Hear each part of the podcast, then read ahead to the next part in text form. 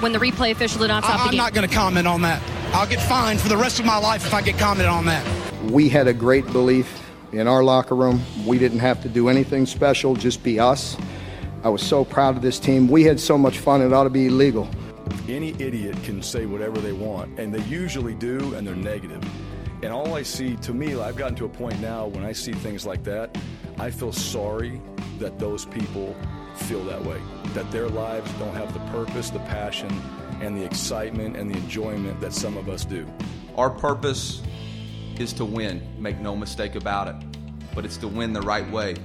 And our goal, our stated goal, is going to be to win the Sun Belt, uh, sorry, to win the SEC East. Talk about the reception you received from the fan, fan base. Did you ever think you'd be kissing and hugging babies at the tarmac when you got off the plane? Um, a lot better than another tarmac experience that I had. I didn't think of it. It was like like an anniversary or something like that. We're coming. We're coming. And we ain't backing down.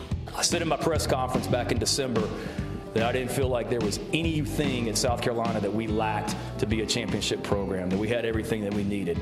I am even more convinced of that now after being there for seven months. Welcome in to the latest episode of that SEC podcast. I'm your host, Michael Bratton. I go by SEC Mike on Twitter, and I'm joined as always by my cousin Shane, who goes by Big Orange Vols on Twitter. What are you up to, you big Tennessee homer? hey, mate, what's going on? Oh man, we're rocking and rolling from Hoover, day two of SEC Media Days, and wouldn't you know it, Lane Kiffin came to save the day. He really delivered here, didn't he? Absolutely. You know, I, I mean, I'm not saying day one was a little slow, but it was a little slow, and we knew Kiffin was going to fire things up. Yeah, and he did that without a doubt. Uh, man, I don't even know where to begin with Lane Kiffin, but uh, you know, maybe even before we get into Ole Miss talk here, let's just jump to the very beginning. His introductory moment here. Greg Sankey, of course, introduced Lane Kiffin uh, right out the gate. He said, "My son's got to pay for his own damn college because the, all these fines you keep giving me." Hey guys, good to be here. Um, commissioner actually reminded me uh, when he saw Knox. I went up and said hi to Knox. Um, you know that Knox needs to earn his scholarship because uh, the commissioner's fine last year. I think I I tweeted that um, Knox's Knox's uh, college fund is gone thanks to the the fine there. So um, it's good to see Commissioner. All right, Shane. So I mean, as soon as I heard that, I was like, my goodness, he came to to shine here, and he certainly did that. But uh, you know, so much energy here with the Ole Miss Rebels, and For, real quick, man, I I've been in Kiffin's shoes. You see the joke, you think about the joke. He overthought the joke, and then he just it didn't hit like he wanted it to. I think if if Kiffin could go back, I, I think he had all the tangible pieces to make that hilarious, but they were just flowing. You know what I'm saying? because I think it's hilarious the the fact that Sankey's there and he has to answer for the fact that his son's not going to have college education, even though we both not the case here. Yeah, without a doubt. And then uh, it didn't slow down from there either because he was asked about, uh, you know, the last time he was at media days and having to bring his ballot to prove he voted for Tim Tebow. I thought this was great as well. Uh, Lane, another quarterback question for you. At, at this event 12 years ago, you brought your All SEC ballot to prove you voted for Tim Tebow uh, as preseason All SEC quarterback. I was curious, who would be your pick this year uh, for preseason All SEC quarterback? All right. I didn't even remember that 12 years ago, but now that you say that, because I believe there was something about someone didn't have Tebow first team All SEC, and as usual, I was accused of that. So I brought my ballot to to show everyone, to show Urban. Um, so. What was the second part of the question? You got me all off. now we're gonna we're back to Urban Meyer and Tebow and and singing Rocky Top in the swamp all night long. That part. Okay. All right, Shane. So, hey, you know those days well because he was singing about, uh, you know, singing the, the fight song down there in, in Gainesville just to piss off old Urban Meyer. And and now we get a, a more laid back, mature Lane Kiffin, but he's still got his silver tongue, doesn't he? Absolutely, man. And I, I got a little sick in my stomach when you talk about Urban Meyer. It's like, man, you know, we're how how many more years do we got to go before we stop talking about this guy? But uh, I, I love it. This this is what we came here for. This is what we're. I mean, this is what we we knew Kiffin floating around in the SEC. There's going to be all kinds of rumors coming out, buddy. There's been some rumors this offseason, but uh, I, I, you knew in media days he was going to bring the thunder. You get a real sense. Obviously, you got Matt Corral down here. You got Jaylon yeah. Jones, a defensive back, who you know he's sounding like the defense thinks they're going to take a step uh, into the right direction. Everybody's pumping up Matt Corral as the SEC's best quarterback. Uh, well, people outside of Athens, of course, but you know, you get a real sense of uh, just the enthusiasm that uh, mm-hmm. Ole Miss captured last season, carried that over to recruiting, and now they're heading into uh, the 2021 season. And hell, I remember this time last year, I didn't think Ole Miss win a football game the way they were yeah. talking. You know, I mean, they yeah. were one of the teams that was getting devastated by COVID, and they were talking about they had to move receivers to defensive back, and I was like, how in the world is this going to happen? And yep. then here they turn out to be one of the most exciting and entertaining teams. And had they not shot themselves in the foot a couple of times, I mean, we're looking at a potential a seven win team in a 10 game SEC slate. I, I say all that to say this, Shane. I mean, are we maybe underrating the Rebels? Because uh, absolutely, uh, absolutely, Mike. This is a team you don't want to play. You know what I'm saying? It's like when you look at the talent from top to bottom. You, I mean, if you're just going off pure statistics off, uh, tw- you know, 24 seven or something like that, you're like, mm-hmm. man, we got these guys. Look at they, they all their four stars, three star. We can, we can handle these guys. But when you put them on a field, and what Lane is able to do with these guys and get them in, in, in position and get them in space, uh, you got Matt slinging the rock. I mean, this was a dangerous team last year. Just imagine now that they've had a full off season, what this, what these guys are going to look like going into 2021. Yeah, and they're bringing back damn near everybody on uh, the offensive yeah. side of the ball, outside of uh, the great Elijah Moore and uh, Royce Newman, the the lineman. But beyond that, they're bringing everyone back. And then look at this, the way the schedule lines up, Shane. They open against Louisville in Atlanta, should be an easy win. And then you got Austin Peay and Tulane. I mean, two yeah. cupcakes. And things get much tougher because it's at Alabama the following week but they get two weeks to prepare for that Alabama game. So I can only imagine what Lane Kiffin and company are going to cook up for that game. But I mean, I'm just sitting here thinking about it, man. We we got to be real, real careful. You know, I keep saying it's Alabama, LSU, and Texas A&M, and then there's a big step. But Ole Miss can prove us, prove me wrong. First month of the season, if they pull off a stunner and, and beat Alabama, you know what? Yeah, and I and I've been on record talking about how uh, what I expect from Alabama, what I expect from Texas A&M. It would not surprise me if one of these big teams, like like I was talking about the A&M, like the Alabama, if I'm not I'm not saying that Ole Miss is going to be the one that brings them down, but a loss to a team like Ole Miss could keep them out of the SEC championship. Mm-hmm. And and I just think they're fully capable of throwing I don't know if it's Alabama this year. You know, I think it almost felt like Lane had his chance last year, and, and you know, you you fooled me once, says uh, Saban. You know, shame on me. But you know, you watch, you look at teams like A and M, LSU. You know, teams that are going to be obviously favorites coming into that game. You know, when you get out there, you, anything can happen when you got a, a quarterback like Matt Corral and an offensive coordinator like Lane Kiffin. Mm-hmm. Well, you know, and then one of the biggest stories from SEC Media Days here on Tuesday, Shane, did not even involve a player or a team that was at the event. Alabama, Bryce Young, the quarterback, they're going to, you know, Alabama will be at uh, SEC Media Days on Wednesday, but word came out, Nick Saban released this himself, talking about uh, the fact that Bryce Young has, I don't know if you saw the news, Shane, but, you know, he's racked up apparently a damn near a million dollars in endorsements, and he's not even started a game yet for the Crimson Tide. And uh, just the most wild reaction. Lane Kiffin was asked about it. He had no idea. And then after he was asked about it, we've kind of clipped these together. He's was on the Paul Finebaum show and talked about uh, you know how this game is changing right before our eyes. Today, Nick Saban said that his quarterback has earned almost a million dollars so far in NIL deals. Just Jeez. how have you seen that play out uh, with recruiting and the potential for other schools, brands to uh, earn players some money? That number just blew me away. So you, you didn't prepare me for that.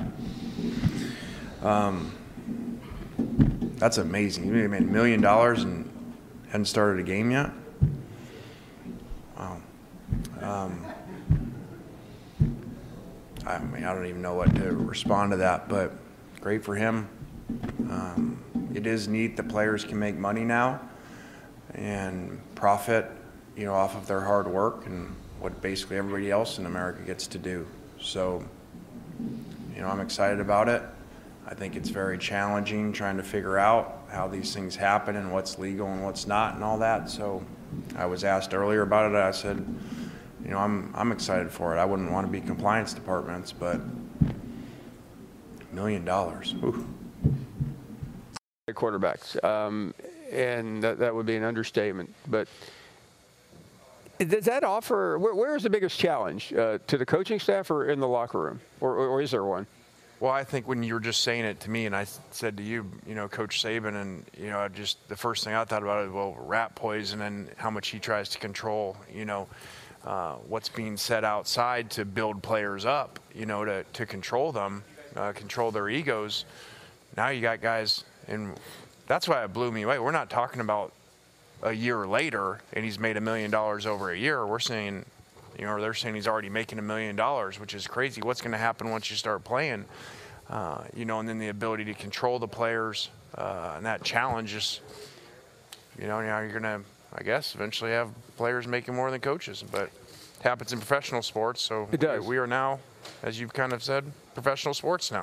All right, Shane. So, hey, late Lane Kiffin joking there, but uh, you know Bryce Young, maybe he sits out the season. He's already a millionaire, but uh... jeez, Louise, I he took a snap, said Kiffin. You know what I'm saying? I mean, this is we, we knew this was going to happen, Mike, but you know this it's changing the landscape of football. You know, here one year removed from giving Tennessee such a hard damn time over a McDonald's bag full of cash. Now the the starting quarterback at the University of Alabama has a million dollars in his bank account and hasn't thrown one damn football in the S. I mean, that just that blows my mind. And, and I'm telling you, we're not prepared for this. We're not ready for this, but it's here, Mike. It is literally changing the landscape of football. Now, what happens you know, let's look at this outside the lens of Alabama, but what if he comes out, Bryce Young, that is, and really struggles? You know, he's got all these expectations now. Now he's got all this money. You know, where's his focus? I'm not, I, I don't know the guy. I have no idea. He may be the most focused guy in the world, but mm-hmm. it just seems like it's kind of, I cannot imagine being that young and having that much money. And, you know, is this a potential you know, maybe it does something in the locker room. I mean, there's so many different ways you could go with this, but could this be the thing that maybe derails Alabama's season before it even gets going and and gives hope to a maybe a team like an Ole Miss? Well, clearly can happen, Mike. I mean, you you look at so many college athletes that that came out. I mean, Johnny Manziel, for mm-hmm. example, you know, came out making a fortune in college, and uh, you know, king of the world, and just didn't make it in the NFL. Now that's that's an extreme example, but yeah, you've got 17 year olds that are potentially going to have a million dollars before they hit the campus you don't think that's going to affect how how they play football? I mean could you imagine if i had a million dollars at 17 i I, pro- I may lose focus on preparing and, and, playing college football. You know what I'm saying? I'm too busy car shopping and, and, and working my Instagram. You know what I'm saying? So I don't know, man. It, it, it's crazy. And, and you know, the thing that, that I'm worried most about isn't the recruiting side. It's this, uh, it's this, uh, and they're going to talk about when they go to Tennessee, but this portal, mm-hmm. you know, I, in essence, I think this thing's going to turn wide open into a free agency market, and it's who's going to pay me the most. Yeah, and final thing on Lane Kiffin, I had to play this for no one else, for you, Shane, because we know you were one of the the many in Vol Nation there tweeting Lane Kiffin, please come home. this was before Josh Heupel got hired, but uh, he was asked about it. Of course, uh, Ole Miss travels to Tennessee this season, October 16th. So, uh, asked about Tennessee, and Lane Kiffin still still shows the Vols love touched on it. You kind of led the way at Alabama with the offense revolution across the league. And I think last year the, the best scoring defense was 19 points a game. In your estimation, I know defense is a big focal point for you guys this year. What? How do you define what is good defense? I, have changed on that after last season. I don't even, if we're under 40, I'm excited. So I might be the wrong person to ask on that subject.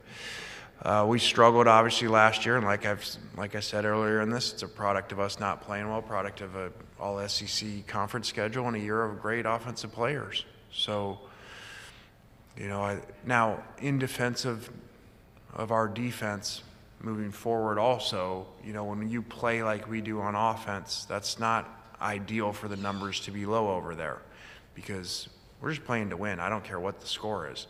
But the way that we play offensively, we put our defense in tough spots at times. Because if you're going to play, if you're going to play this way, you know, you're going to have some times where you go three and out, and they're right back on the field because we're not huddling, we're not going slow. So we don't do that because of stats. We don't do that, you know, except for we think that's the best way to win. You know, I know everybody will point to, well, Alabama went slow on offense. Well, you got four first rounders or whatever it was. You know that did, you can go slow um, I think that going fast gives you advantages. Can you speak a little bit to your relationship with uh, Tennessee fans on with Vol Twitter, and then also just kind of the welcome you expect back at Neyland Stadium? So that'll be exciting to go back there. Uh, I've been back there as an assistant coach. I, I don't know. I can't predict it. I feel like it will not be welcoming, but a little bit better than it was last time as an assistant coach. It was definitely not welcoming. Um, so it's a passionate fan base. Um, I loved our year there, and um, you know, so it'll be exciting to go back in there. That is a special place, special university, special stadium, special tradition, and like I talked about, when you're in championship runs, you appreciate it more later on. I think the same thing there. You know, is um, you know, you look back to what a special place that is. All right, Shane. I just I played that one like I said just for you, but uh, we got plenty of Tennessee listeners here. But you know, it's pretty odd how the relationship between Lane Kiffin and Tennessee. You know, at one point the most hated man on Rocky Top, and now he's kind of beloved there, isn't he? Uh, definitely, Mike. I mean, think about it. I would have been burning couches if I were in Knoxville when he left, you know, as Monte's hiding behind a desk. I'm looking for his old ass. You know what I'm saying? I go from that to tweeting him constantly last year, begging him to come to Knoxville because look what he did. Look what he did with the Ole Miss Rebels in one season. I mean, they went from the bottom to the top, and they don't even have a loaded roster yet. They've got talent, but it's not anywhere that it's going to be, you know, two, three years from now. I mean, just imagine what Kiffin's going to be able to do down there. That's why I wanted him. So, uh, yeah, I, I, I, I mean, it hurts to hear these comments. It's like seeing, uh, what's his name? Uh, oh sunshine there in Clemson. Um, Trevor Lawrence. Yeah, that the draft wearing all that Tennessee gear. You know, it's like you know you're gonna hear these comments, you're gonna see stuff. Well, I'm sure Toto is gonna come up and smoke a cigar in the locker room. You know, there's gonna be stuff like that. You just hate to see uh, your players, your coaches, anything like that be successful at another program but that's that's where we're at, and that's the relationship that Kiffin has with us. Mm-hmm. Well, let's uh, jump down to the players, Shane, because we had Matt Corral, star of uh, the, the Ole Miss Rebels, Jaylon Jones, defensive back. You know, I really wanted to play these Corral comments because he was at SEC Media Days last time we had it two years ago. Got to interview him down there, and he was a young redshirt freshman, and you know he just didn't have the the confidence and the poise that he does now. Now he mixing that talent with uber confidence, and I, I think it really shows with these comments here. Seems like this offseason there's a whole different kind of buzz surrounding the offense and Ole Miss in general. Is that something you guys feel in the locker room? You feel around the offense or around the team? I mean, not only in myself, but I just feel like uh, the people around me have more confidence in themselves that you know they didn't have last year.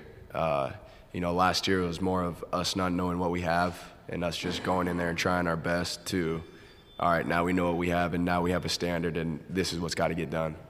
Matt, of course, you're one of the highly touted quarterbacks coming back in the SEC uh, for good reasons at that. My question is, what expectations do you have on yourself this season that you know you definitely want to accomplish for sure? Um, winning. Uh, you know, I'm not really focused on myself. I'm focused on worrying about the team. Uh, you know, as long as I get, as long as I take care of what the team, the team's needs, you know, my wants, everybody else's wants, not only mine, but everybody else's are gonna fall into place.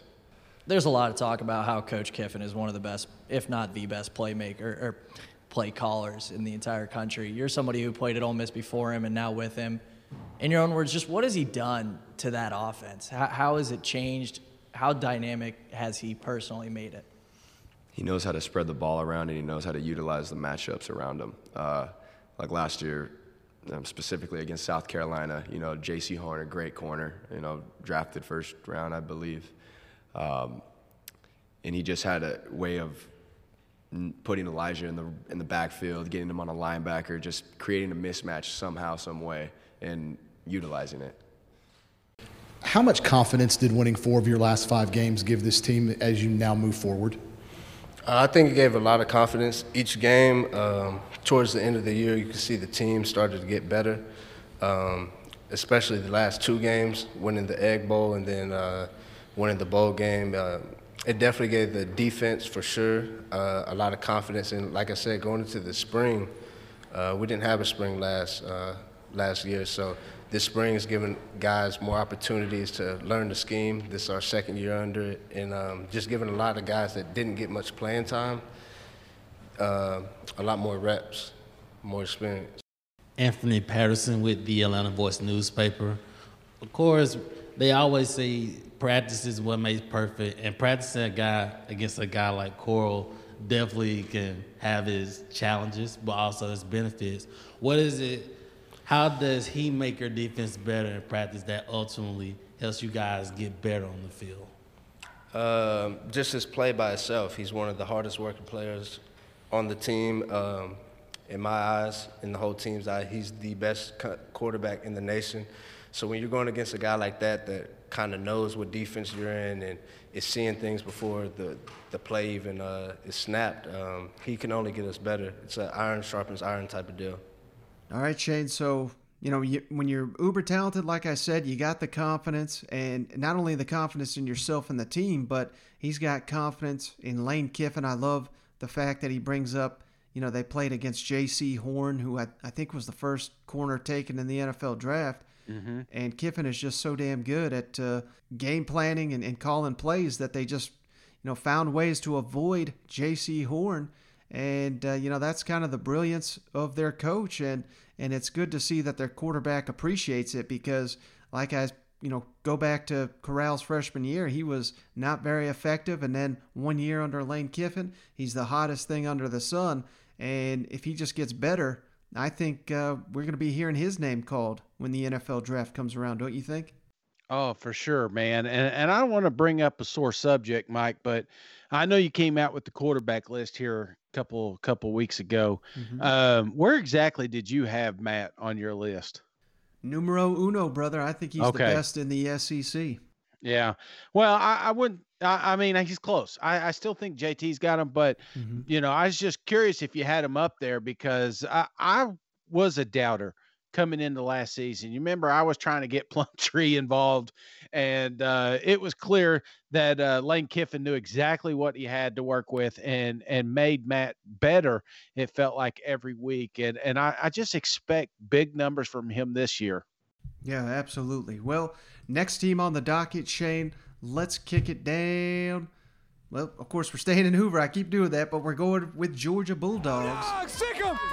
and it was, uh, you know, aside from Kirby talking about he, he's texting with rappers out here, he revealed that. That was a big story here at SEC Media Days. But be- beyond that, I mean, it was a business approach for the Bulldogs. And, you know, I think you got to like that considering that they're opening the season against Clemson in what looks to be the game of the year at least in the regular season. in Charlotte. But, you know, they downplaying all the expectations, they're downplaying the hype of that game. Uh, mm-hmm. What what was your reaction to just seeing these guys who it just didn't seem like they give a damn about uh, you know this huge epic game that uh, is coming here in about 45 days?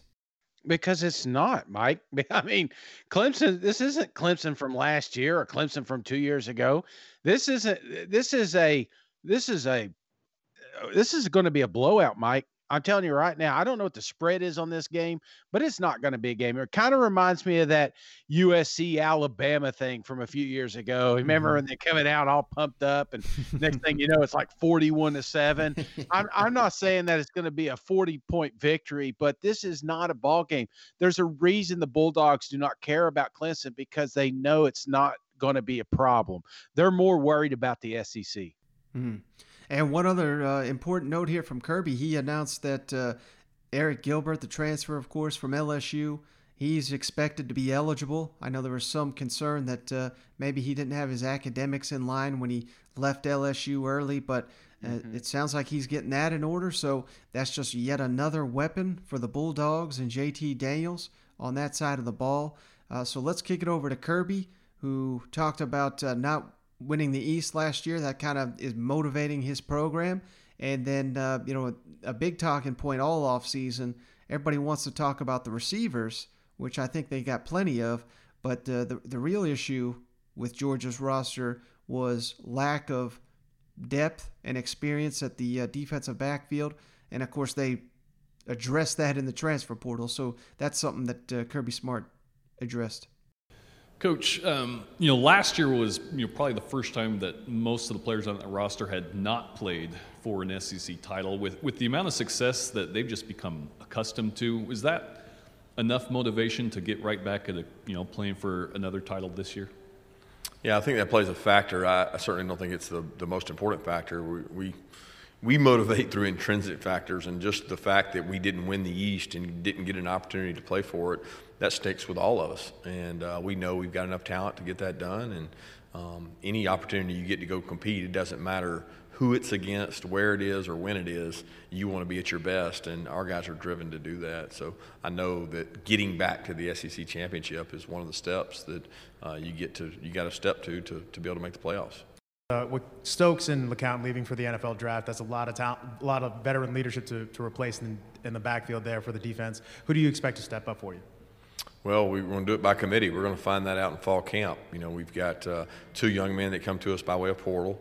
Uh, then we've got a, a, group of guys on our current roster that are talented and we're highly recruited players that we think are going to be able to help us. So when Tyson and Stokes took over, we had just lost players. And uh, when they leave, we're going to have to find new players. It's part of uh, the, the off season and part of the recruiting process to figure out who's going to help us in those areas. And we've got capable players in the secondary. We don't have the depth that we are used to. We will need to avoid injury uh, in that area. Uh, you talk about JT, the focus for him has been more on the physical aspect and less on the mental, but what's been the most impressive thing to you about his football IQ as the leader now for your offense? His ability to retain information. I think when you sit in a meeting and someone discusses something, especially with uh, the generation of young men we're dealing with now in terms of being on their phones, needing constant uh, change, and you know they can't watch a video for more than 30 seconds without moving on to the next thing. JT has unbelievable retention. He can stay in a meeting, he can take notes, he can get a question the next day or three days later. Uh, the situation reappears. He knows the answer from what he learned in the meeting. So when you have someone like that, now you need physical tools, but when you have the mental tools to be able to do that, he's able to draw on those experience and learn in the meeting room, which is it's a big part of being a quarterback. All right, Shane. So you know we've got a battle of heavyweights here in the East. When Florida's coming in talking, you know we're the champs, we deserve respect, we're going to win it again, and then here you got Georgia just kind of ticked off that they didn't win the East last season, and uh, you know I just cannot wait for this game in Jacksonville October 30th because it's looking to be just an epic showdown, don't you think? Yeah, you want to talk about like everybody's trying to pump up Clemson. Man, this is the game that we're looking forward to seeing because it is going to, I fully expect them both. I mean, this is going to decide the East yet again. I, I think it's no holds bar, everything but the kitchen sink kind of game, you know? Mm-hmm. Uh, one other thing from Kirby, just wanted to throw this out there for Arkansas fans, but he really uh, praised Sam Pittman and Arkansas, which they have to play them once again back to back seasons. I know it's unusual, but because of the 10 game SEC slate, Georgia played Arkansas last year. This year they host Arkansas, and Kirby's looking for the Razorbacks to be one of the most improved teams in the SEC this year. Yeah, I'm sure Sam's pretty pumped up about it as well.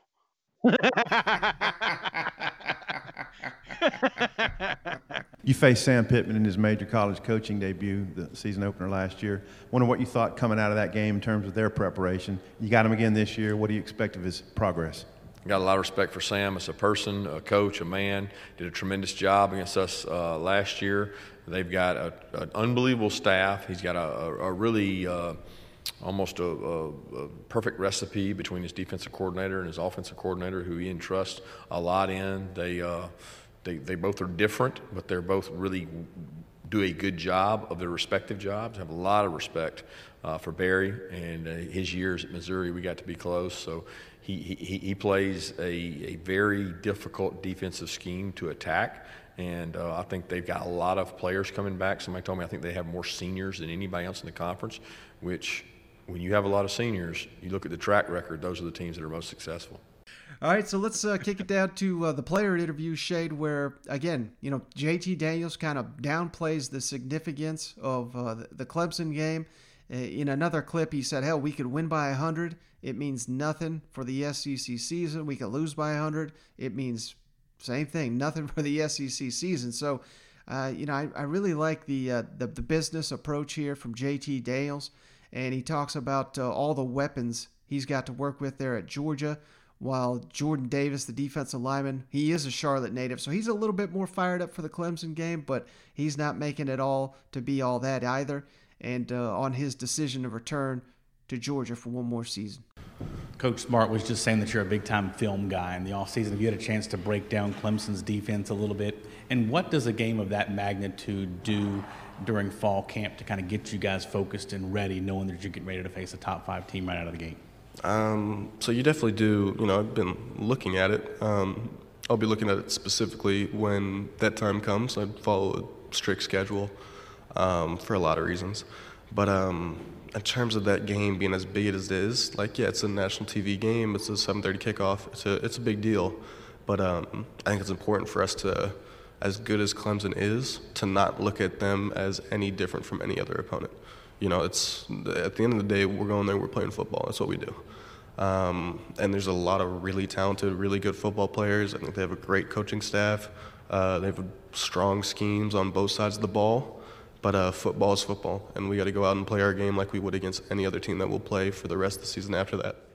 Talk a little bit about your weapons that you have around you. You, you lose Pickens, obviously, but through the portal you get Gilbert, and you also want to have your running game too, because that helps you as well. Talk about balancing out your offense and using all the weapons that you have. Yeah, um, the um, as an offense, I think we have the the best problem you can have, which is there's only one ball. Um, there's so many guys uh, that you just don't normally have on a roster. Where as an offense, you have like pretty much every receiver. You have three deep at receiver that could all play and are both talented enough and mentally ready to where they could be in the game, and it's no different than your ones. You have a good two, three deep at line. You have like six running backs that you can go in and play. Um, you have four quarterbacks that I would all trust to play. You have so many guys that are football ready that um, you know, it's just it's something to be said about how the coaching staff develops and how the guys here work. What do you think the potential of this offense is, and what do you think its biggest strength is going to be this fall? Um, I'd say the biggest strength is the versatility you have, uh, and I'd say how well we can do simple when we're at our best. Um, you know, there's a lot to be said about having a complex, you know, schematic approach. But uh, at our best, we do simple better than the people we're playing against, uh, and that's the plan. And in terms of versatility, like like I just was talking about, uh, there's just so many guys that you can put in so many places uh, that can execute. Um, I'd say that's your biggest strengths from your offense. As a Charlotte guy, how fired up are you for Game One back home against the top five team on national TV at night? definitely exciting. You know, it's a big buzz around the city. You know, I go home uh, for the past couple of weeks, and um, you know, it's really exciting. You know, the team is really excited, fired up, and it's even a more intense feeling when you're from Charlotte. You know, it's it's it's a lot on your shoulders. You have a lot to prove. You want to show the city what you can do, and you know, the product. I'm a product of the city, so I rep it hard. So, you know, I just want to make sure I do my best out there. We'll stick with that first game theme. When you have a game of that magnitude to start out, does that change the attention to detail and the focus in camp when you get there in August? Do, do you look at it any differently when you know you got to come out of the gate ready to go? Honestly, no. Uh, we want to treat every game the same. You know, no game is bigger than others. You know, no matter if we play Clemson or UAB or Georgia Tech, you know, we want to treat it as the same. And um, you know, the level of preparation is not going to change for anybody. So uh, just want to make sure that we're prepared for any team. You know, nonetheless, that we play Clemson on the first game, which is really exciting. But um, you know, it's still like you know, it's just we want to go one and zero. Oh. So level of preparation is not going to drop off from any team. Jordan, what was the biggest factor in coming back for this season? Easy decision, like I tell everybody. But the biggest factor was uh was just the team. You know, um, I didn't want to leave the team so soon. I felt like I had a lot more on the table, and um, you know, I told somebody earlier, like I called Devonte Wyatt, and I was like, Devonte, we doing this? And he was like, Yeah, we're gonna do it. And I was like, All right, I'm gonna do it then. And you know, at that point, like it was literally like this, and I was like, You know what? I'm coming back. All right, Shane. So I think you really get a sense for those that uh, maybe have not heard JT Daniels speak before, just his confidence and his poise. And, you know, there's one thing that, uh, you know, obviously he's a California guy, so I don't know how many people followed his recruitment or know his backstory, but this is a guy that was essentially a five star since his like sophomore year of high school. And he played at uh, an elite high school program there in California, kind of like it's it's basically a pipeline for USC, and, and mm-hmm. that's where Matt Leinart and Matt Barkley and, and Mark Sanchez and all these guys and uh, Bryce Young, who's now at Alabama, they all went to this high school. It's a juggernaut program out there, and he never lost a damn game. He broke every record that ever was. So, you know, it's kind of interesting that uh, while he's never been the starter for Georgia an entire season, and Georgia's got all these expectations – it's nothing new to this guy. And he just seems totally unfazed by it. And, you know, I'm not saying that's a, a positive or a negative, but I guess you could kind of see it either way. But uh, I kind of see it as, you know, he's just so cool and, and calm and collected. And I, I just got, I really got that uh, from his comments here. Yeah. I mean, nobody wants an excited quarterback. You know, you want somebody that's almost boring to talk to because – it's not too big for him. And and I think that's what, you know, Georgia struggled coming into last year, but as soon as they cut JT loose, it, it was a you saw what this offense was capable of doing. And if they were playing like they were at the tail end of the season, like they were at the beginning of the season, who knows? They could have been in the playoffs. They could have even won the national championship. Hell, I don't know. I mean, they had the talent. So that's what I want to hear from my quarterback, just like yeah, yeah, whatever. You know, the problem is I only got one football and all these damn weapons around me. Yeah, that's what I want to hear my quarterback saying. Mm-hmm. And the other thing that he said that was kind of viral uh, here on Tuesday, he was even pumping up Alabama's quarterback Bryce Young. Um, but in terms of Bryce, uh, he's, he's a stud. He's a star player. Um, when I had left Mater Dei and they got Bryce, like I had known Bryce since I was an eighth grader. He was a seventh grader. Um, and I knew back then like he's a special player. Um, so I was honestly like, when Mater Dei got him, I was really excited. I told Max Preps that he'll be the best. He would be the best quarterback in the country by the time he was a junior in high school. Um, just because uh, you know I'd seen him play and I think he's a really good player. Uh, I expect a lot of uh, a lot of success for Bryce. Oh yeah, everybody likes that, right? Talking about talking. I mean, you know what I'm saying? I, I, this is the dumbest thing. That's this is the dumbest comment he said. I mean, who? Come on, man. I, I get it. You you want to you want to pump him up. Yeah, the guy's make a million. I wonder how much.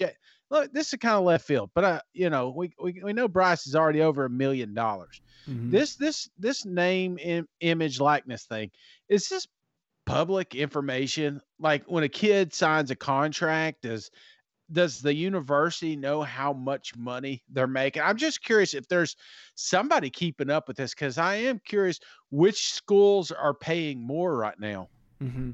Yeah, no, no. I mean, that's there's no telling, and there's no accounting for it, or you know, there's no record of it. So Oof. who knows? I mean, J, JT Daniels could be a ten-time millionaire for all I know. You know I mean? I'm telling you, these boys are getting paid, man. Jordan better be getting paid. His big ass, you know what I'm saying? I mean, you just give him if if he's if, if JT's making more than Jordan, man. I'm telling you, I don't know. Something may be wrong there. Six six, three hundred forty. Do you know that he ran almost 19 miles per hour last year? Like Mm. they clocked him going at not. look, Saquon Barkley's fastest run last year was around 21. You know, and and, and and Barkley's not 330 pounds and six foot six. So I mean that that guy is ab- he is an absolute unit. So I'm sorry, I got got a little sidetracked, but I was watching these videos and and you forget just how big this guy is. Didn't have to come back, man. He'd already mm-hmm. be playing on Sundays, but he came back to prove something. That's what I love. That's why I'm saying the Georgia Bulldogs, this has got to be their year. I mean, you've got some serious playmakers that turned down millions of dollars. Not that Bryce million. I'm talking multi-million dollars. They turned it down to make they to run it back, man, to get another opportunity to go to a national championship. These Bulldogs are going to be dangerous this year, Mike. Well, I know a good way to reel you back in, Shane. Let's talk some Tennessee because uh, the Vols were there at Media Days as well. Josh Heupel, his first uh, time at SEC Media Days, and you know I thought uh, he did a lot better than I anticipated he would do. I've seen a, quite a few of these uh, media obligations from him, and he's kind of a you know a little bit of a ho hum guy, and and you know it seems like they love him behind the scenes, but uh, at times seems like he could care less about the media and, and talking to them and all that. But I thought he did a really good job here uh, at SEC Media Days, and you know he's got the fan base kind of united about uh, just how uh, interesting and exciting the offense is going to be. Don't you think? I'm pumped up, Mike. I, I mean, I, I'm not expecting a lot of victories this year, but we're going to score a damn lot of points. You know what I'm saying? It's like, I, and, and that's what we want. I mean, it's this is an offensive driven league. And you know we've gone through some defensive guys, and it sucks, man. It, I mean, you, you you're going to hear some of these players come out here in a minute. These are players, man, that that that could ball out last year, didn't get the opportunity. They're- They're so pumped up that they're going to get the opportunity this season. So, yeah, man, uh, you score points, you can be in any ball game. Yeah, and I don't know if you're familiar with this stat, Shane, but uh, uh, where he was at there at UCF last year, they averaged 88 offensive snaps a game. That was the best, Mm. number one in the nation. And uh, Tennessee last year, 68 snaps. So 20 snaps is that's a significant difference for a, for one football game. So that's just an inkling of uh, what's coming there to Rocky Top, the fireworks that are are coming. And Yeah. not only that, but uh, you know he was fired up talking about uh, just landing the Tennessee job, and he talked about the uh, the latest on the quarterback competition. It's certainly seemed like the reaction I've seen. Tennessee fans are are glad that this guy can speak more than uh, ten words a, a minute here, unlike the, the last guy. And then uh, on the new age of football, he's bringing to Tennessee. I thought this was really interesting. As a national champion quarterback, how excited are you to come to a, a fan base and, and a program like Tennessee, who's had you know success at the quarterback with, with Peyton Manning? And wh- wh- what's your relationship with Peyton? Yeah, great, great tradition of great quarterback play. Peyton Manning, Tee Martin. Um, you come to Tennessee. I came to Tennessee because you want to be a part of an iconic program uh, where the fan base is passionate, loves it, breathes it. It's 365 days out of the year. You know, I said in my introductory press conference, like, when it's recruiting season, they care about recruiting. They care about spring ball. And I mean, they want to know what's going on in summer workouts. You want to be at a place where football matters 365 days out of the year. The passion uh, of our fan base is, is unsurpassed anywhere. And, and uh, uh, you know, it's our challenge as coaches and players to celebrate the great traditions there, but put a new age approach on it and get us back to where we need to be. Two part question, but they're tied together. What's the quarterback situation like for you guys? And as a former quarterback, when you look around the conference, how high is the quarterback level throughout the SEC right now? Uh, quarterback battle for us. We got four guys that are vying for it right now. Three of them were there during uh, the course of spring ball. I think it's really important that you give players an opportunity to grow from the last time that they stepped on the field in spring ball.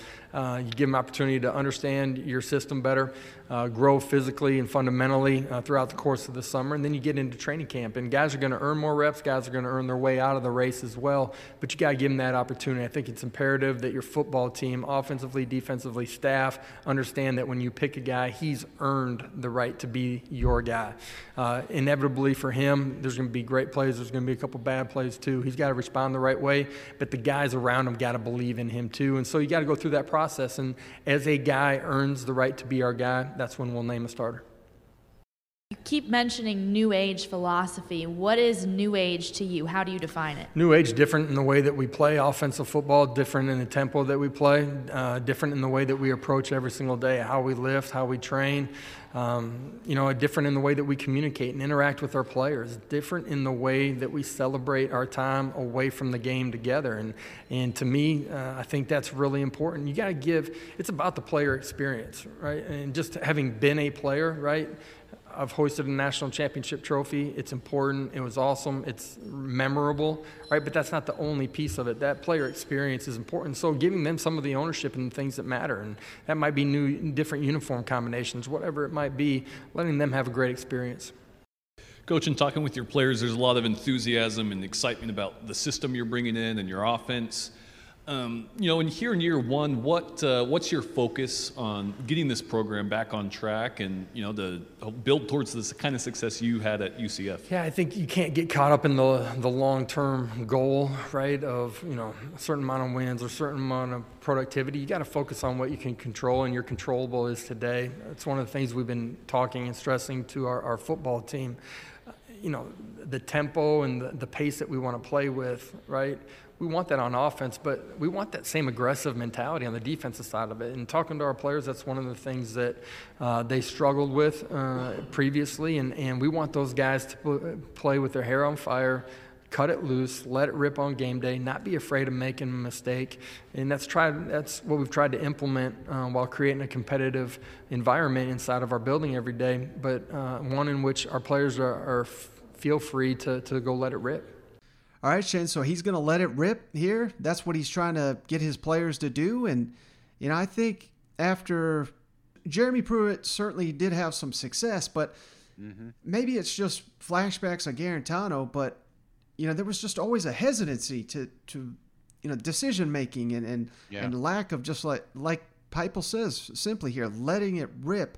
And it, I think, uh, you know, that's what these young players want to do. They don't want to be bogged down by you know such a heavy playbook. They want to go out there and, and you know high flying offense and have fun. And if they can do that, I mean that's that's the major accomplishment for Tennessee this year is just making football fun again, don't you think? Yeah, it's kind of like those go karts there in Pigeon Forge. You know, they they put those things in there so you can't drive too fast. You know it's like I, I think that's that's what Pruitt did last year. It felt like there was like this I don't know, like this filter or this this holdback. And and you know, Tennessee fans probably don't want to hear the name Guarantano, but you got to think that bled over to the way he played because there was a lot of times he was afraid to rip it. He was trying to be a little too conservative, and you know you it just can't do that unless you've got a very talented defense to back you up, which Tennessee didn't. So I I, I think this is going to be a clearly a different style of offense, but I, I kind of like that, man. I mean, this you, you listen to Coach Heupel talk, and he's recruiting. It's going to be a quarterback friendly offense. We're going to throw the damn ball. You hear the players come out. We're going to catch a lot of passes, similar to Leach last year. You know, he's trying to make it a fun environment so that you can get some more recruits, which we've been struggling at here in the offseason. But I think Tennessee's going to have to show it on the field, be a fun looking school so that you may want to say, hey, I want to play in that, you know? Mm-hmm. And, you know, that's the sense I got from the players like uh, Velus Jones Jr. and Alontae Taylor, who were down here at Media Days. And, you know, Velus, he, he could have left school. He came back, and now he's getting to play for Josh Heupel's wide open system. He says he feels like he's a kid in the candy store. And, you know, let's not forget that, uh, you know, towards the tail end of the season, he really emerged as a number one receiver for Tennessee. Mm-hmm. And it wasn't against any scrubs. It was, a, You know, he was making plays against Florida and Texas A&M, two of the better teams in the SEC last year. And then Alontae Taylor, he may have had the the quote of the day here on just you know never considering leaving Tennessee, wanting to play for the home state team and, and wanting to be a leader for this program. Uh, Tennessee fans are, are really going to love these comments. Velus, how uh, excited are you about playing in this offense with Josh Heupel coming in, who's had a lot of success as both the player and the coach? Man, you know, this is a dream come true. You know, growing up as a kid, everybody, you know, as a receiver, you dream about catching a lot of footballs, and I'm I'm so excited. I can't even I couldn't believe it. You know, when they announced um, uh, Coach Heupel is the coach, and you know, I did my research and stuff, and we're going to have a lot of fun, me and my receiving corps and tight ends with this offense. Like, I know I feel like a kid in the candy store. with the new head coach, you know, Josh Heupel coming in, what have you noticed, um, you know, from your standpoint, is different guarding these guys and different about the offense, and you know, what do you expect it to to be like in you know this season? Uh, I feel like the spring was a small taste of what our offense could do, but with that, you know, we'll have a conditioned, good defense. We'll be able to go out there on Saturdays and be in shape, and we'll be able to go out there and kind of be yawning, I guess you could say, for the next team to snap the ball. But um, having an offense so powerful like Coach Heupel, what he's bringing to our team is huge. Um, a lot of people try to say that we never had good offense, and I always felt like we did. But this is just an additional thing to that. So practicing with that every week and being able to go into practice and just be like, okay, guys, like how are we going to find a way to next snap mentality? And Coach Heupel's offense was like allowing us to get there. From your defensive eyes, how dangerous is this offense that Heupel is creating in Tennessee? Uh, I think you've all seen the numbers that they put up at other places. Uh, it's very dangerous. Um, but in the day, we're learning from that. So come Saturdays, you know, we'll kind of be out there, not really a walk in the park type thing, but we'll be in shape and we'll be ready for the next snap. Of course, you talked about um, reason not to get in the transfer portal or not test the NFL waters and come back to Tennessee. Um, what ultimately just played a part in you wanting to come back? And did Coach Heupel, obviously being head coach, play a big part in that? Yeah, so um, I'm the third in my family to come to college. Um, I told my parents that I'd make sure I got got my degree. I tried to do that in three years, which it didn't happen. Um, so that was one of the big reasons. But also, the University of Tennessee is home to me. I'm from the state of Tennessee, and I wanted to represent my state. So I didn't want to touch in the transfer portal or look anywhere else, just because this is where I'm supposed to be. And being a leader on this team and being a leader at the university was huge to me. Um, and then Coach Heupel coming was just an additional, just a big plus to that, and just knowing what he has and his background and what he could bring to this team. At the end of the day, I feel like Tennessee can become one of the best teams in the country once again, and I think Coach Heupel has what it takes to do that. Ben Bobick, WRCB in Chattanooga. There's a lot of talk about the offense and, and how high powered it's going to be and all that stuff. Does that sort of put a chip on the defense's shoulder in a sense? Like, there's a lot of talk on the offense, but you know, we could ball too. Does that sort of kind of put a chip on your guys' shoulder? Yeah, I feel like if you're a competitor, you're always going to have a chip on your shoulder when they're talking about somebody else, right? Um, our defense, we argue with our offense all the time. Like in the locker room, it's always arguments going on. But it's just because we're competitive and we want what's we want what's best for each other. And uh, so when we go out there, uh, last week we had seven on seven. I'm saying before we even snapped the ball, we were already talking trash. But um, this defense, I feel like, deserves a lot of respect, and um, we kind of are flying under the radar, which is fine with us. You know, we'll just keep working every day and keep put, putting in all that work. So come September 2nd, we play Bowling Green. We can kind of show everybody what we're really made of, and we can just progress from week one all the way to week 12. All right, Shane. So how how much does that fire you up as a Tennessee fan to, to hear these comments from Alontae Taylor? Oh man, I love it. I and you you get a little bit of this when you. I'm a Tennessee fan, obviously. Big Orange Vols on Twitter, you know. But when I'm up here, it seems like just about every sport we've got one or two players that just love the program. I think of Jauan Jennings. I think of uh, Fulkerson at the on the basketball team. You know, these guys are just some hometown boys that love the University of Tennessee, and it just bleeds through. It, it's it's I don't know. It's almost in fact like you just want to be a part of it. And I love when these young men come out. I mean, he had an opportunity to go to the NFL. He had an opportunity to hit the portal like everybody else and get the hell out of here and help his NFL draft stock. But he stuck around. That's what I mean, that's what we do. You know, I mean, there's times that we'd love to switch fan bases and root for Alabama or root for LSU. Yeah, it'd be nice to be a winner for a little bit, but we don't. We stick around, and that's that's exactly what Alontae's doing. And and um, I I just thought that was awesome. Great comments by him. All right, final team, Shane, Kentucky Wildcats. They were also down here at SEC Media Days on Tuesday. And man alive, did they get, they're probably exhausted being asked about the new offense and the new quarterback. But that is uh, the major storyline there in Lexington because Kentucky, we all know they got a elite offensive line. They got great running backs. They should have a defense that is going to keep them competitive in every SEC game under Mark Stoops. But it's all about the offense, the quarterback, the new play caller, how that's all going to work together. But once again, I mean, it's it's almost like a different year, but it's the same story where the Wildcats coming down to Hoover, they know everyone. You know, if you if you pick Kentucky fourth in the East, that's a that's a good year for Kentucky. They've got that chip on their shoulder where they they think you know, they're not talking, let's have a nice year here. We got one of their players here. We'll, we'll get to his comments in a moment, but he says the goal is to get to damn Atlanta. And yeah. I think that's, you know, if you're a Kentucky Wildcat, that's got to be your goal because that's the next benchmark of the Mark Stoops era. I think you hit the nail on the head. And this is something we said last couple of years, but I don't know, man. It, it feels a little different this year. I mean, because they got the pieces. Like you said, they we know they got a great offensive line. We know they got great running backs.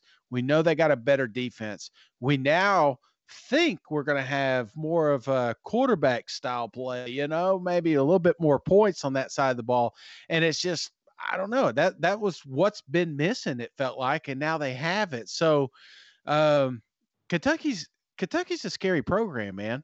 I, I mentioned earlier Ole Miss. That's a team you don't want to play. I would I would venture to say that Kentucky is that team in the East. It's it's one that you just can't really count out. I mean, even if they're going against the big guys, you know, when when they go toe to toe with the big, it's like, well, yeah, I think maybe they're going to lose that game, but I'm telling you, if Kentucky puts it together, they could upset Georgia Bulldogs, or they could upset, you know, a, a larger team. Um, so I just I don't know, man. I, I think Kentucky right now is, is, one of those programs you just can't sleep on. Uh, you know, teams like Florida and Georgia, they, they're looking at playing each other, but they're also one of the teams that if you get over, if you get cocky and you overlook the Wildcats, you'll end up losing that game. Yeah, and just look at their schedule. I mean, they open the season against Louisiana Monroe. They'll kill them. You get Missouri week two. That's a very tough game, but it's at home. Then you get Chattanooga and then at South Carolina, and they have absolutely owned South Carolina. Mm-hmm. And then look at the tail end of the schedule. They get Tennessee, which is not going to be easy, but it's at home, at Vanderbilt, New Mexico State, at Louisville. I mean, it's it's hard to think that worst case they're probably going to be seven and one with those games. Yeah. Now the meat of the schedule that's Florida, LSU, at Georgia, at Mississippi State all those games are going to be, you know, very, very tough. But a lot of opportunities here for Kentucky to have momentum on, on both sides of that tough slate. So, uh, you know, this is a sleeping team, no doubt. And, you know, people should not be sleeping on a potential double digit 10 win season like we had a couple years ago. You know what? Well, you know, I think about like Georgia a couple years ago. They're just one of those teams that – if Kentucky gets up two or three scores, they can sit on the ball. I mm-hmm. mean, they've got they got the hogs up front. They got the running backs to just keep rotating out and, and, and just kill you three, four yards at a time, and, and, sit on it and have a better defense. Uh, I would venture to say the best defense they've had in a long time. And you know that's that's one of those things you gotta you gotta keep in mind. You have a couple bad breaks early in the game and kentucky's able to just sit on. They have the ability to be a two-dimensional team now. They have all the pieces you know i, I, I want to see I, am a little leery of the wide receiver situation but mm-hmm. you know the quarterback situation but i think all that's going to be alleviated you know week one when we see what they really can do yeah, so let's kick it over to Stoops, who talks ab- about the uh, the potential of the, this team's offense, uh, the receivers that you hit on there, Josh Ali and Wan'Dale Robinson, and then on where Kentucky needs to improve the most this season. What is the potential of this offense and its biggest strength? Um, I think we have great potential. I really do. I think you know you have a foundation of being physical, of running the football. That always helps. It opens up the play action game. We all understand that's an area where we needed to improve, and I feel like we've really made some big strides. Um, so I think uh, creating big plays and plays down the field is something we had to do. You know, when you run the ball that well, you have to be able to get the ball down the field off play action. So um, I feel like the quarterbacks are much more comfortable. Um, it's much more attacking offense, and uh, you know we were much more effective in the spring. Still have a long way to go. You have receivers Wan'Dale Robinson and Josh Ali working out for the season because just like you, they're excited for the offense, everything they can bring to the table as well. What are your thoughts just on them working so hard just to get ready in this offense? And what do they bring to the table to that Kentucky offense? Yeah, um, very pleased with both of those guys. Starting with Josh, with Josh deciding to come back for the extra year. Um, that was very big for us because we are not uh, as deep as we'd like to be at the wide receiver position. And Josh is extremely talented and maybe didn't get as many touches because of the, the offensive system that we had. And so having him come back um, was a big boost for us. He had a great spring. He's a guy that has really good top end speed. He working, he's working extremely hard. He's a great leader. And so, uh, very pleased uh, to have Josh and uh, really excited about his opportunities uh, this fall. Uh, with Wan'Dale, you know, he's new to our program. He's a guy we're very familiar with. I recruited him extremely hard out of high school. Um, but uh, came back home, uh, transferred back from, from Nebraska, and so grateful to have him on our on our team. Um, you felt his presence each and every day during spring. He was electric. He's a guy that just has another gear, and um, you know, so really looking forward to getting him some touches and getting again getting the ball down the field. Coach, when you look at you know going from 2020 to, to 2021, what's the one I guess part or area of this team that you feel confident has improved or will improve uh, the most this season? Well, I think you know it's obvious it it, it had better improve is the pass game, and uh, you know I've talked a lot about it, but it's true. Uh, we've we've put a lot of emphasis on it. You know we need to. We have a, a new scheme, and uh, you know we've been a physical team, played good defense, been able to run the football. Um, but uh, we need to improve uh, getting the ball down the field and, and, and uh, the passing attack in general. Now, here's one thing that uh, I, because I'm right there with you, Shane. I'm I very que- very much question Kentucky's receivers, but yeah. I wonder, you know, this is certainly a case, and you could swing it this way, where you know they were so bad at the quarterback position, and you know they just had no ability to get these guys the ball, and mm-hmm. now if they're able to do that you know, maybe they could be outstanding for all we know. But yeah. a, re- a receiver is only as good as uh, the, the guy that's trying to get him the ball here. So uh, it's you know there's potential that Kentucky's got some damn gems here on the outside that uh, we that no one has any idea about. You know what? Yeah, and how do you defend it? It, it used to be let's just load up the box. That's how you stop Kentucky. Mm-hmm. Make them make them try to throw. But if if they truly are a two dimensional team next year, you can't do that. And that opens up routes for those receivers. So I, I think you hit the nail on the head there. It's, it's, it's just going to be a totally different offense. You just don't know what to predict or, or what it's going to look like. Mm-hmm. Uh, next, let's kick it over to their players Darian Kinnard, their outstanding offensive tackle, and Josh Paschal. They both, I mean, they both had a little bit of an edge to them. Kinnard a little bit more than most he could have he could be playing. He's another one that could be playing in the NFL right now, but he wanted to come back and prove he's one of the best players in the country. I think Wildcat fans will love his comments here about Kentucky always being disrespected. And then Josh Paschal on uh, being a game wrecker this year, and then he's the one that uh, you know he admits the players are thinking about it. They're eyeing a trip to Atlanta. What advice did you get that led you to say no to the pros and come back? You know, I felt with this team that we were going to have a great opportunity this year to do something special. And on top of that, for a personal reason, you know, to show that I'm not just a right tackle, I'm one of the best left tackles. So I came back to prove that. It seems like you're entering the season with a little bit more swag, the fashion's on point. Where is that confidence coming from? Um, just proving, proving everybody I'm the best. I'm one of the best. Uh, you know, I'm coming out here to prove the point, prove that I'm one of the best offensive linemen in the country. And especially coming from Kentucky, nobody puts respect in Kentucky's name. So, doing that and being one of the best from Kentucky, I think I have something to prove. Do you guys feel? What are the expectations like on the team heading into this year? I mean, do you guys feel like you, you've built something that you know you expect to be more competitive than Kentucky's been in the past? I feel like we're always competitive, um, especially being an O lineman. The whole, you know, grit. You know, that's how we were taught: come in, play hard, and never quit. Uh, I feel like this is the mentality we were taught, and I feel like it's going to continue on. Um, I don't feel like much has changed because, you know, at the end of the day, it's still football, and we're still going to play hard and the best of our ability. Coach Stoops said you're, you're taking things next level. You're going from a good play, player to a game wrecker. What do you think he means by that? Um, I just think that he means that I'm just growing in my confidence in the game. Uh, this spring, I had the opportunity to disrupt some plays, of course, and uh, just I'm getting more confident, uh, gaining knowledge of the game, getting my IQ, and of course that leads to uh, you know being a game wrecker, and that's a goal of mine, and I'm hoping to carry that into the season. Bully McCall has been a standout this spring. What have you seen out of him?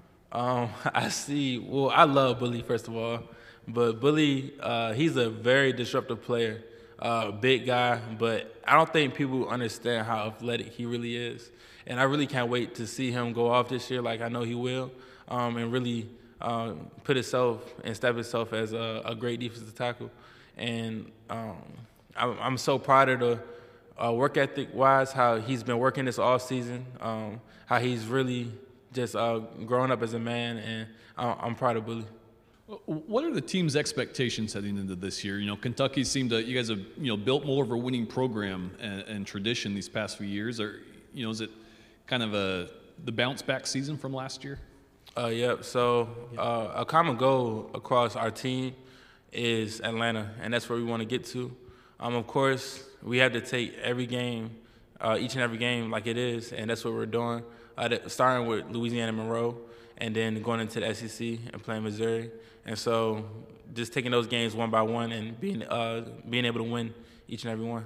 All right, Shane. So I, you know, other SEC East teams are going to be laughing off these comments, but good luck with that, buddy, because uh, Kentucky, if they get it figured out on that offensive side of the ball, uh, you know, I think that's going to be the worst nightmare for a lot of teams in the East because beating a one dimensional Kentucky team is not a given.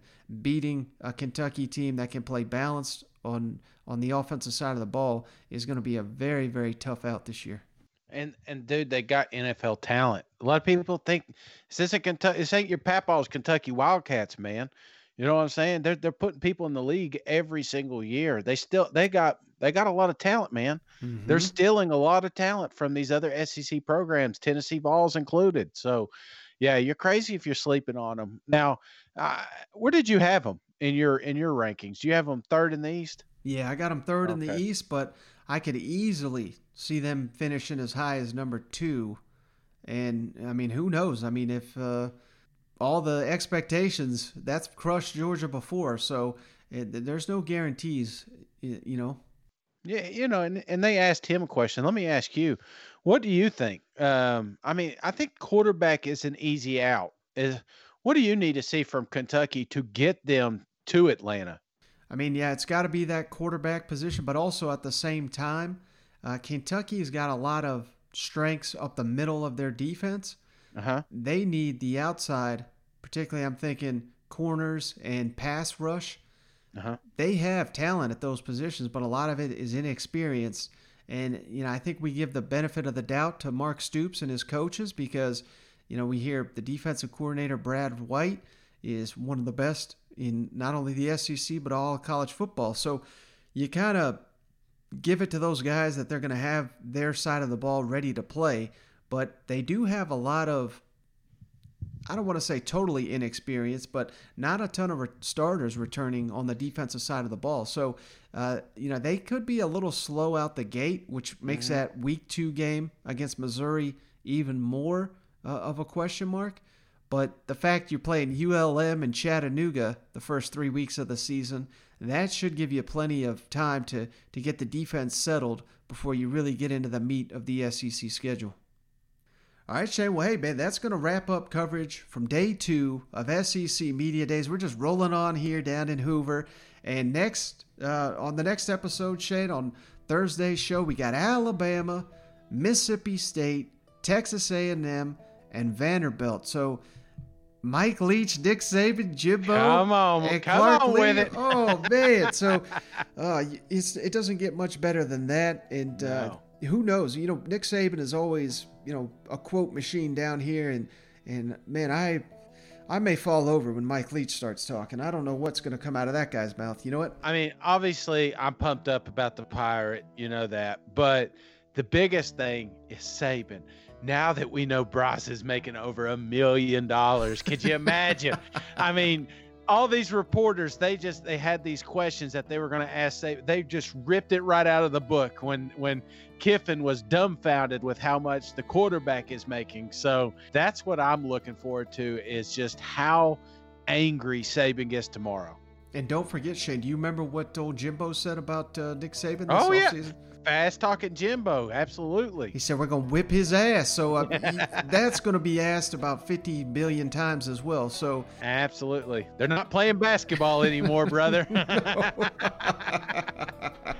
so make sure to tune into the next episode. We'll be recapping all that. And uh, don't forget to check out the YouTube channel. That's been blowing up. Yeah. Every single video from SEC Media Days is on the YouTube channel, which is, of course, that SEC podcast on the YouTube. But, uh, you know, that's going to do it for this episode. I appreciate each and every one of you for hanging out during SEC Media Days.